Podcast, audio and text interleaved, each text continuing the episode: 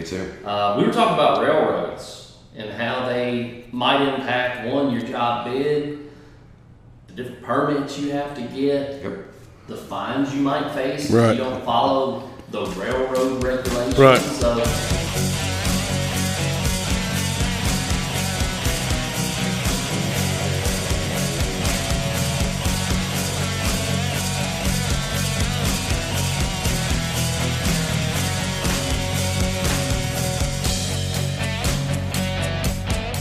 Hello, guys. Chris Work here at ProfitDig with my partners Jeff, Jeff, and Jerry. A lot of J's. Yeah. It's never really occurred to me until now. A lot of J's. Yeah, yeah. Hey, that's fine though. Um, glad to have you join us this evening. We're in the new video room at ProfitDig headquarters.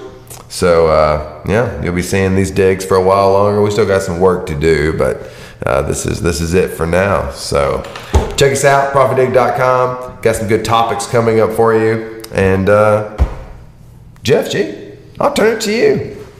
yeah, uh, we had an interesting discussion not too- maybe ten or fifteen minutes ago, Chris. It's pretty cool. I know. I actually took notes on it. I was Yeah, I took some yeah, notes yeah. too. Uh, I'm always learning something. From I am too. Jeff Spencer. so Exactly. It's always Yeah. a, a learning session for Yeah, me. me too. Uh, we were talking about railroads and how they might impact one your job bid, the different permits you have to get, Yep. the fines you might face if you don't follow the railroad regulations. Right. So, Exactly. I guess Jeff Spencer, um, tell us about when you're bidding on a project that has a railroad beside it. What things are you considering? Well, one thing you got to figure out, excuse me, is like the, the railroad itself, where their right of way is. Like this right here, we got a set of drawings out here. I know everybody can't see it, but there's a certain railroad company here, and they've got hundred feet, feet of right of way. So from the center of their right of way, they got 50 foot, or center of their tracks, they got 50 foot each side of their tracks. So I can work up next to that right of way, but if I get inside that right of way, then I have to get permits from said railroad company.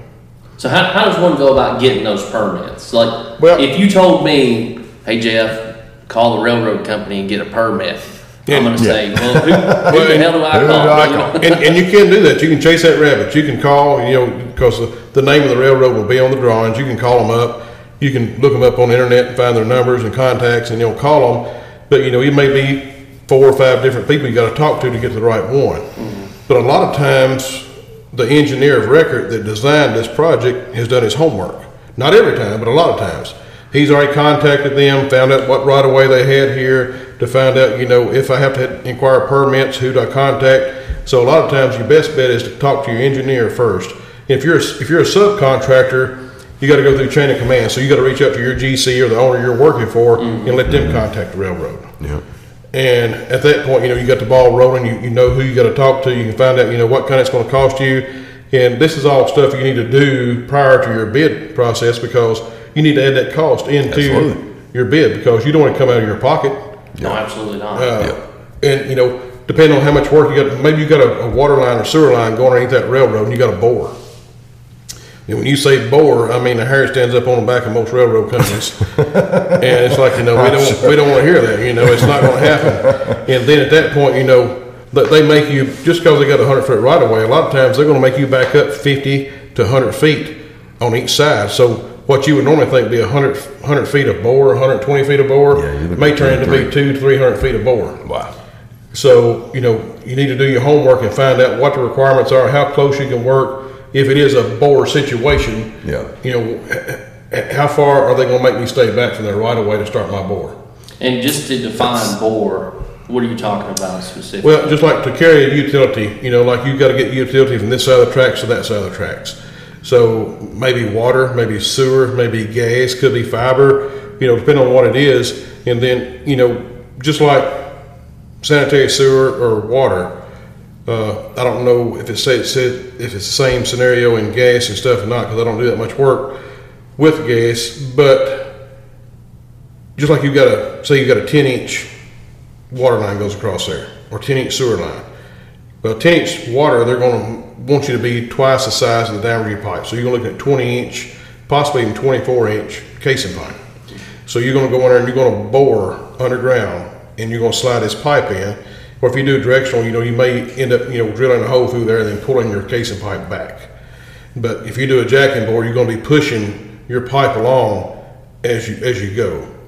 So when you do that, all your spoils and stuff come out in your pit, and you gotta be able to get your spoils out, get them out of the way, you're dropping casing pipe down, you're welding it up, each time you gotta add a joint. Uh, a lot of times on sanitary, depending on the flow, uh, it's really hard and expensive, you know, to do a sewer bore because it's a grade bore. Because you know what I'm saying, shit don't run uphill. so Yeah. you got to stay, you got to maintain that grade. When you're drilling a rock, it's really hard to control that head when, it's, when you're drilling to keep it on line. So uh, you want, you know, a one and a half percent or more fall is what we like to see. But a lot of times you get them, it's a 0.40 percent of fall. You know, those are crucial. So a lot of times what we'll do, if they call for, just say a 16, got an inch sewer line, say they call for a 16 inch casing pipe, a lot of times we'll do a 24 or 30 inch casing pipe for our own benefit. In case something doesn't come out, I've got room Got room to- that I can run some flow fill concrete in there and mm-hmm. level that up to get to the flow I need it on. Yeah, that makes sense.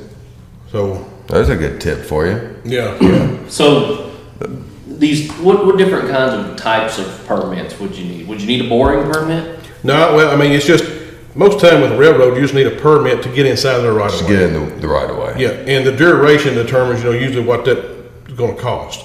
And then also, uh, for those of you that have never dealt with a railroad, they're gonna make you pay wages for a flagger. The flagger works for the railroad. They send him out, and you know, and, and I want you all to listen to me if you've never dealt with the railroad, because what this means is like, you know, if there's one train a day, two or three trains a day that travel these tracks during work hours, you've got a flagger out there. He's gonna stop that train, or not the train, he's gonna stop you from working when that train is probably two, three miles away. Your guys have gotta get back so many feet, and they just gotta stand there and wait. Any equipment? Well, most time they let your equipment stay, but they don't any, Any- they want everything shut down, want your equipment shut down, mm-hmm. and they want you so many feet away from the right of way. When a train, and it, that doesn't make sense, because a lot of times that flagger, if it's a flat track, you know, no build up or anything, he'll stand right there outside the tracks, but you gotta be so many feet away. And then after the train goes by, Lose one flagger to, versus a whole construction. Yeah, yeah. He's a martyr. It's a Yeah. water, right? Exactly. But after the train comes through and the last car goes through, generally, he's always got a walkie-talkie. I don't know if he's talking to the engineer and the, and the train or who he's talking to. Mm-hmm. But generally, he'll get a signal after the, the train's gone, you know, the last car is two or three miles down the track. Yeah. You can go back to work. Well, it may be two hours, here comes another train. Do it all again. All over again. That really cut into your, your profit margin there. Well, you I mean, you're if you had losing, for that. you're losing an Sure. easy 30 to 45 minutes, maybe even an hour per train. Yeah. And, you know, sometimes So I've been in situations. hanging out for 30 minutes while this train's going through. Oh yeah, but I've been in situations before where we were working actually over in Brentwood, and we were born under a railroad track. Train comes through, first train that we've seen since we we started the job, probably running 40 mile an hour. I'm like, you know, this ain't ain't that bad. Next train comes through, kind of similar.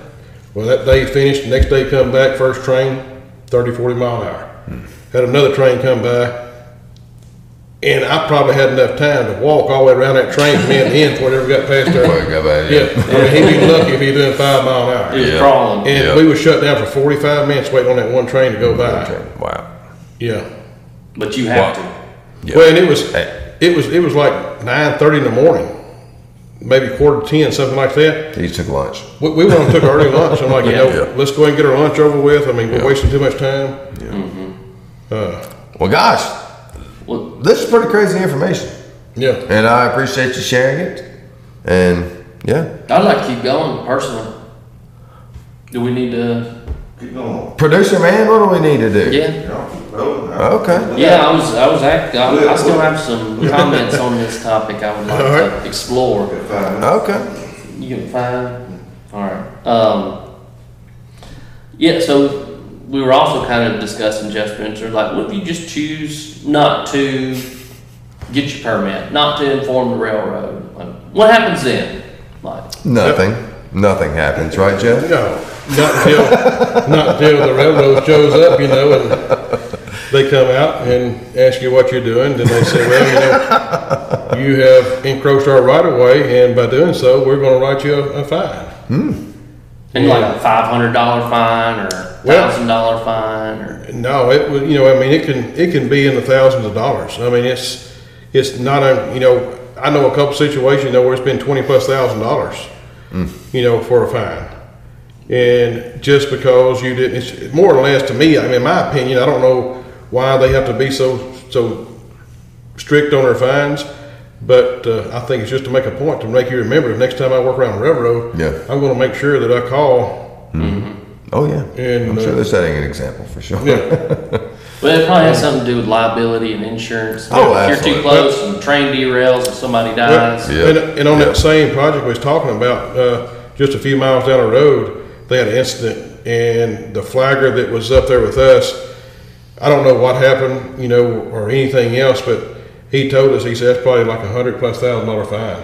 Wow, Yeah, hundred grand in a day. yeah, I don't know what they were doing, you know, Puts a I- you know, how, how your extent, you know, the work line. was, but Yeah, As a small subcontractor, if you were the Shoot. one that breached whatever that contractual agreement Yeah. was or that permit was, yeah, then yeah. But you not- had to pay a hundred thousand. That would, that could cripple They could small cripple your contractors. business. Yeah, mm-hmm. yeah. Well, I mean, it depends on the size of the job, I mean, that may be all your profit. for that could have been all your profit. Yeah. Yeah, And, Exactly. uh, you know, and maybe you're new and just getting started out. I mean, that's a rough way to start a business, you know, your very first job and, and you lose all your profit. absolutely. And it's going to be hard to explain to your banker. Yeah. Well, Get slapped on the hand by the railroad and get your ass whooped by the banker.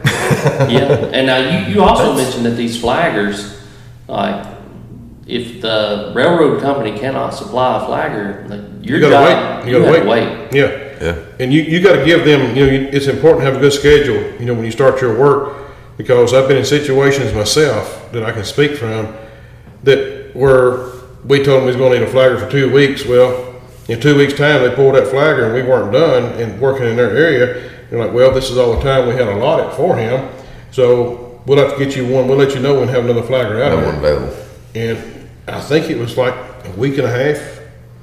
I believe it was. Lost Yeah. production time. Lost production, yeah. Wow. Then we had to wait. Well, so what, what have we learned here uh, for our viewers? Kids, do not mess with the railroad. No. Do not. Uh, get your permits. Contact your engineer's record, your your GCs, whoever it might be you're working with. Get the details. Save your butt a bunch of cash should something come up. Jeff Gibbons, Jeff Spencer, thank you so much. Appreciate it. We'll see you next time. Hey, if, if y'all found this useful, please follow. Oh, our- follow, click or, uh, likes, and all, you know. subscribe on YouTube, and Like all that good video. stuff. I know. We're I- just I trying to help y'all about be more exactly. successful now. Exactly. Yeah. Profitdig.com. We'll see you there. See y'all.